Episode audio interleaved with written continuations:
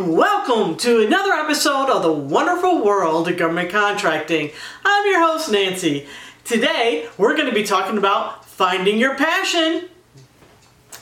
But before we get started, please hit that like, subscribe, hit the notification bell, and leave me a comment.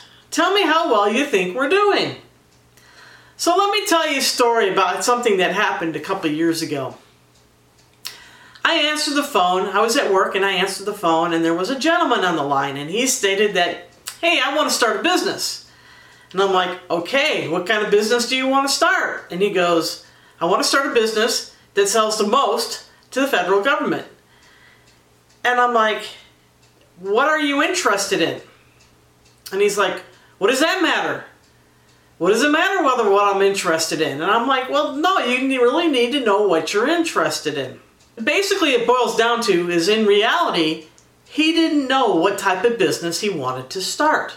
He just knew that he wanted to sell to the federal government because they are the largest producer of products and services in the world.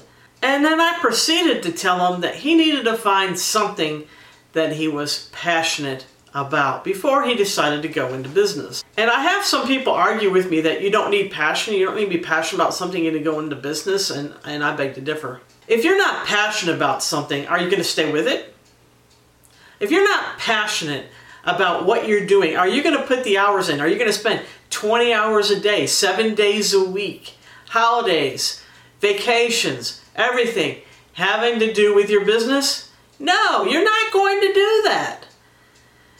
That's why you need to find your passion. And you need to be passionate about your passion. When one is passionate about the business. They have the drive to work on their business day in and day out. They are driven to put the time and effort into something and no longer think of it as work. They are eager to get up in the morning and invest more time on their business. They are excited to get to work and it is all that they think about. And I can tell you, I'm that way. I think about this business 24 7. As a matter of fact, my husband thinks I'm crazy because that's all I think about is this little business I have going. But I'm passionate about helping small businesses. Otherwise, why would I be doing this? I have a nice retirement. I don't need to do this. I'm doing this because I wanted to do it, to give back to the community. Many small business owners started their businesses because they were tired of working the 9 to 5 grind. They hated it. They hated going to work. I know I did. I hated going to work. I couldn't wait for Fridays, and I hated Mondays. How many of you hate to go to work and you feel trapped? You feel trapped in your job. Like there's no way out.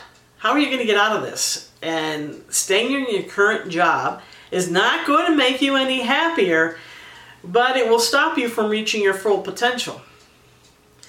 Imagine that you get up early, jump out of bed, and get ready to go to work. You are so lost in your work that you lose track of time. Work is no longer something that you do, but it's something that you love to do. It's something that you love to do.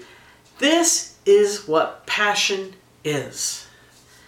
So let's talk about some steps for finding our passion. The first is to start with an open mind. Look at all the possibilities. At this stage, nothing, absolutely nothing, is off limits. You need to believe that you can do this and you can find something that you are passionate about. One way to do this is to surround yourself with people who are living their passions. If you find friends and families that are not living their dream, then it is time to expand your circle of friends. Look and find people that are living their dreams and be inspired by them.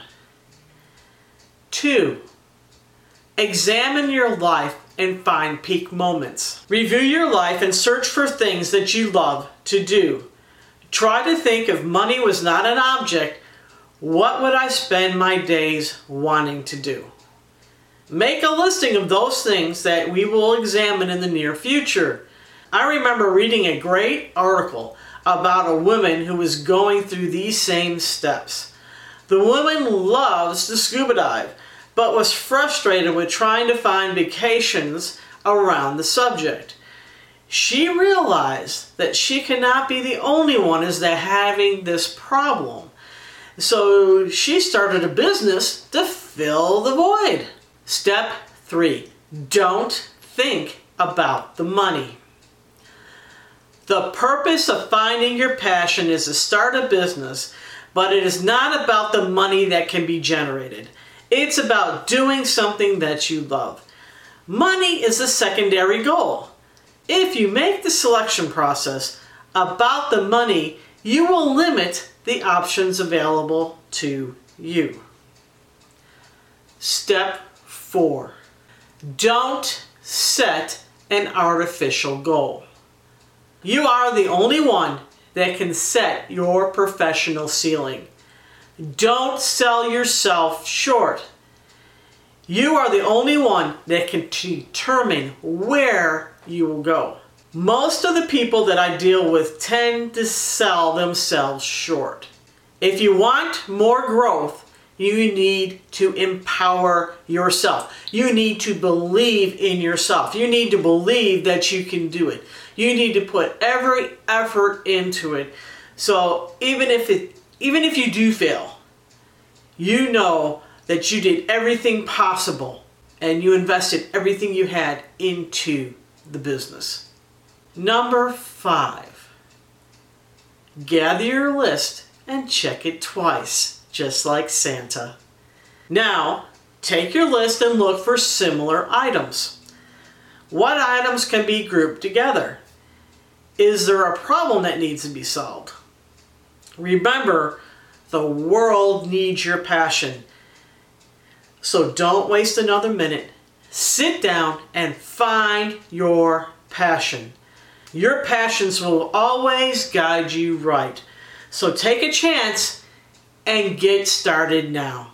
We hope you found today's topic entertaining and enjoyable. Please leave a comment below about you and how you found your passion. I would love to hear from others on this topic.